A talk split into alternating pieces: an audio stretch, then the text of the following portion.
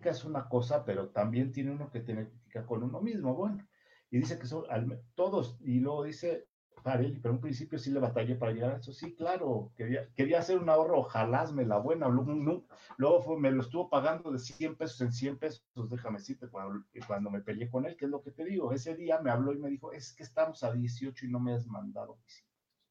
Dije, perdón, pero tengo que priorizar a los clientes que me entregan su documentación a tiempo y que me paga a tiempo. Ah, me estás diciendo ladrón. Le dije, no, no, no te estoy diciendo ladrón, estoy, te estoy diciendo que no tienes derecho de exigir. Te lo estoy haciendo con todo gusto porque amo mi profesión y porque amo lo que hago y porque soy una persona responsable, pero no tienes derecho de exigir. Bueno, fue un pleito que al final creo que ha sido en 26 años de carrera profesional que tengo, o más de 26, creo que hasta 30, no, 26, 26 años de carrera profesional que tengo, es la primera vez y única vez que le he gritado a una persona, a un cliente es la única vez.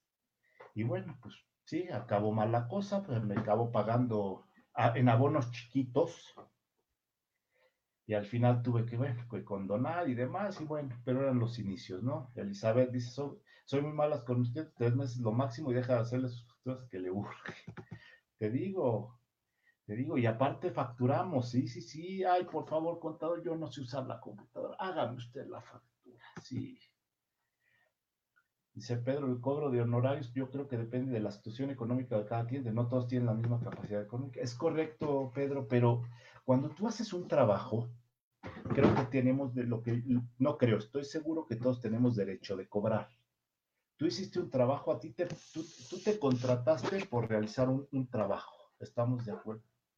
Ah, perdón, perdón, les bajé la voz, ¿me escucharon todo? Perdón.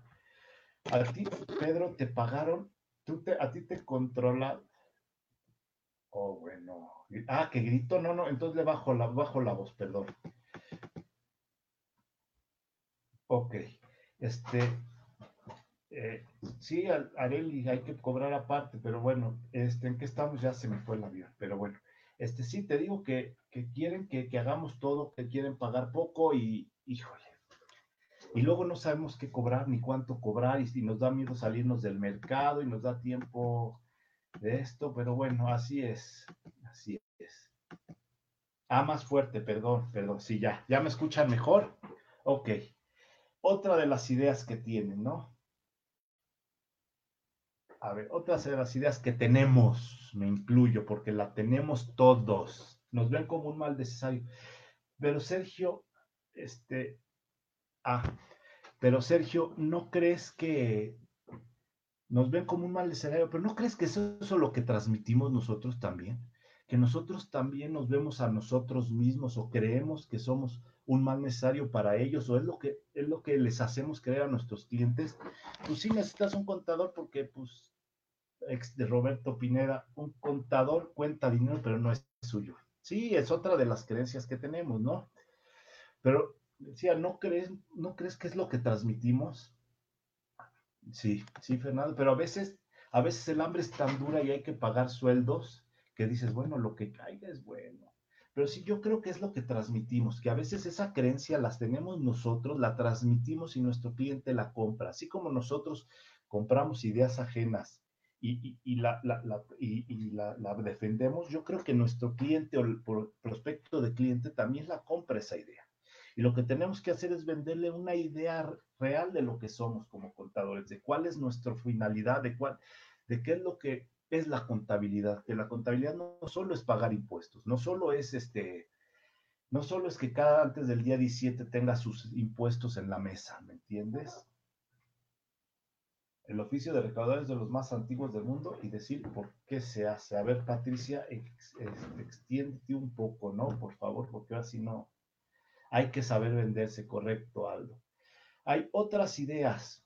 Los, el contador es cuadrado. ¿Te acuerdas que decían, ah, no, es contador es cuadrado? Yo nunca vi a una persona, con, yo nunca he visto un contador que tenga una cabeza cuadrada o, o algo así, ¿no? Pero bueno, dicen que los contadores somos cuadrados. Sí, ah, bueno, camisa de claro, claro, para que, para que combine con la carrera. Pero sí, creemos que y eso lo creemos nosotros. todo, toda la vida, todo ese tipo de ideas las creemos, te digo, las, muchas veces las, las inventamos nosotros o muchas nos las heredan o, nos, o las adquirimos del, de, la gente, ¿no? Siempre han dicho eso, que los contadores son cuadrados. ¿Tú te sientes cuadrada, Susana? Realmente no, no somos cuadrados, somos, tenemos una forma de razonar muy particular. ¿Eres un tetaedro? ¿Tetraedro? Sí. sí, no, yo, yo, yo era un círculo, ya me puse a dieta y ya no soy tan circular, ya soy como un ovalito, pero, pero todavía nos falta para ser, aunque sea un rectángulo, perfecto falta mucho la integralidad de los servicios, no todo es fiscal, es exactamente lo que me refiero. La gente cree que el contador solo sirve para, para, para, eh, para hacerle sus impuestos, calcularle sus impuestos, ¿no? Este, ya vimos a Jacobo con las finanzas, pues, ¿no? Un, contador es un asesor de negocios, cuerpo geométrico de cuatro caras triangulares, tetraedro, ¿no? Te digo que yo soy re malo para las matemáticas, Miguel, y luego la geometría peor. Peor. Yo me quedé en círculo, cuadrado, rectángulo y triángulo, y hasta ahí. Y hasta ahí llegué, hombre.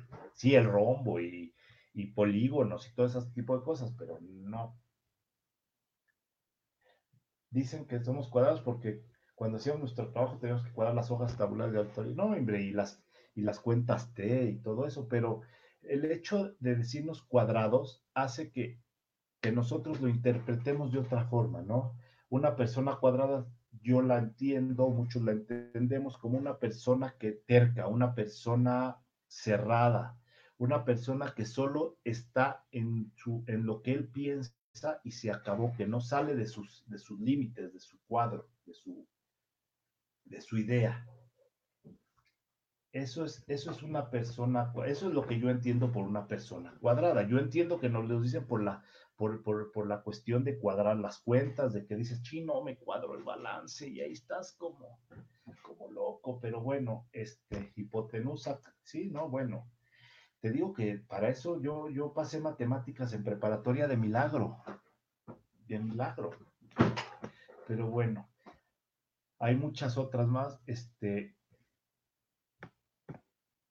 estigmas sociales y culturales del contador. Ay, ay, eso está hermosísimo, hermosísimo. Uno de ellos era el que decíamos, no, eres matemático. No, no soy matemático, soy contador, nada más. Tengo un razonamiento particular y me gusta razonar. Y esa razonar de cierta manera que otras carreras o que otros gremios no la tienen. Ese razonamiento contable. Este, había otro, no sé si se acuerdan, ¿quién no ha visto películas mexicanas donde salía el típico contador, no sé si, si lo visualizan, yo recuerdo en, mi infancia, sí, Godínez. En un diplomado, dice María, en un diplomado le tocó escuchar que no se puede hablar con un contador por cuadrado. Ahí está. el, típico contador que sale en las películas con sus cubre, mangas, una visera, el cigarro, el lápiz aquí, dan con la sumadora, con el rollo de papel de la sumadora desbordándose y tratando de encontrar el último centavo que no encuentra, ¿cierto? O, no han visto ese tipo de, películas. Así nos vemos. Muchos así nos ven. Y nosotros a veces hasta el contador estilo Ben Affleck, esa película no la vi, fíjate. La, es la que acaba de salir hace como dos años, nunca la vi, creo que era de como de narcos o algo así, nunca, nunca vi esa película. Entonces, así nos ven y así, y así, desgraciada, desgraciadamente, así nosotros compramos ese estigma y lo traducimos dentro de nuestra carrera y lo convertimos en parte de nuestra vida. Quizá no, lo, no lo vamos a reconocer, pero como ese, ¿cuántos más hay? Es James Bond contado. En esa película los pues mira, no la he visto, la voy a ver. Si está en Netflix, la voy a ver, la voy a poner, la voy a poner al ratito, le voy a decir a mi señora que me dé permiso de verla. Ay, perdón. Le voy a dar la orden a mi señora de que veamos esa película. Este, eh, así suena más bonito. Digo, no me la van a creer ustedes, pero suena más bonito. no voy a acabar viendo lo que ella quiere, hombre. ¿Qué, qué le hacemos? Pero en fin, este, Entonces, todo ese tipo son creencias que nos limitan a nosotros en el desarrollo de nuestra profesión, de lo que, de, lo que nosotros podemos darle a una empresa. A fin de cuentas, somos un activo muy importante para las empresas como contadores.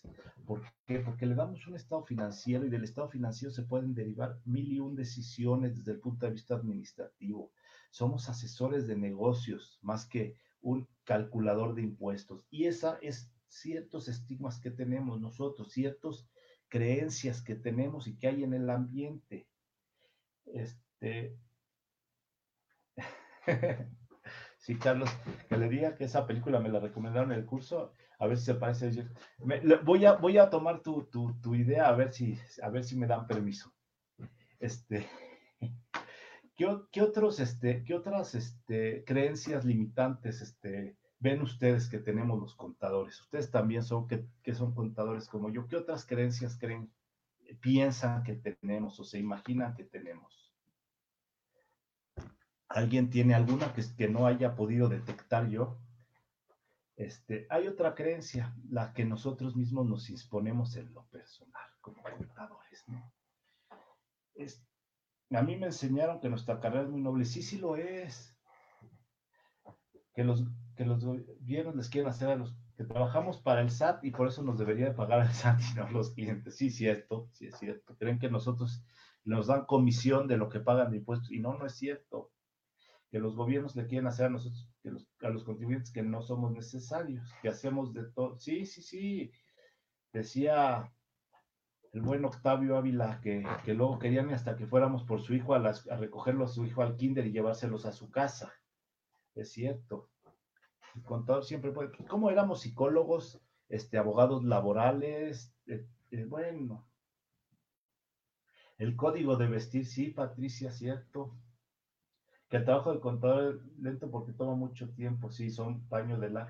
Sí, todas esas ideas existen y, y aunque no lo cree, querramos creer, o aunque no, los, no lo veamos, muchas de ellas las creemos nosotros, se convierten en parte de nuestro actuar, de nuestro, de nuestro sentir. Cuando se convierten en parte de nuestro sentir, automáticamente se convierten en parte de nuestra vida.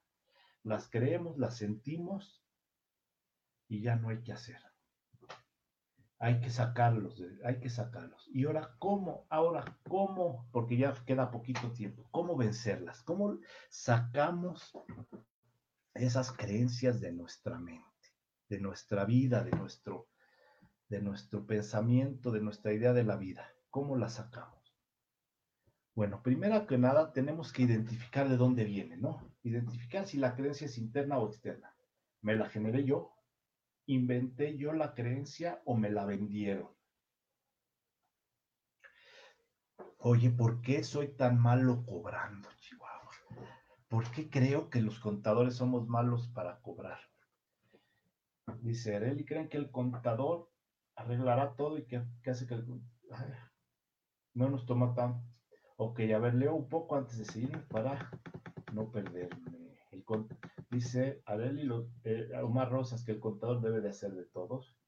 Roberto, el contador siempre puede. Sí, siempre podemos, pero ¿cómo acabamos? Digo, hasta el código de vestir que debemos ir de una u otra forma, creo que hay libertad de elegir en estar cómodos sin caer en lo, en lo, en lo Pues mira, nosotros tuvimos también una plática en el aula virtual de Anafinet acerca de eso, de que el contador es eso, eh, es ser contador o parecer contador. Ahí tuvimos una discusión interesante con el contador Leal, con el buen Gabriel Muñoz, estaba Gabriel, estaba Octavio Ávila y me parece, ¿quién más estaba? Gerardo, Gerardo, Gerardo de Tamaulipas, Gerardo.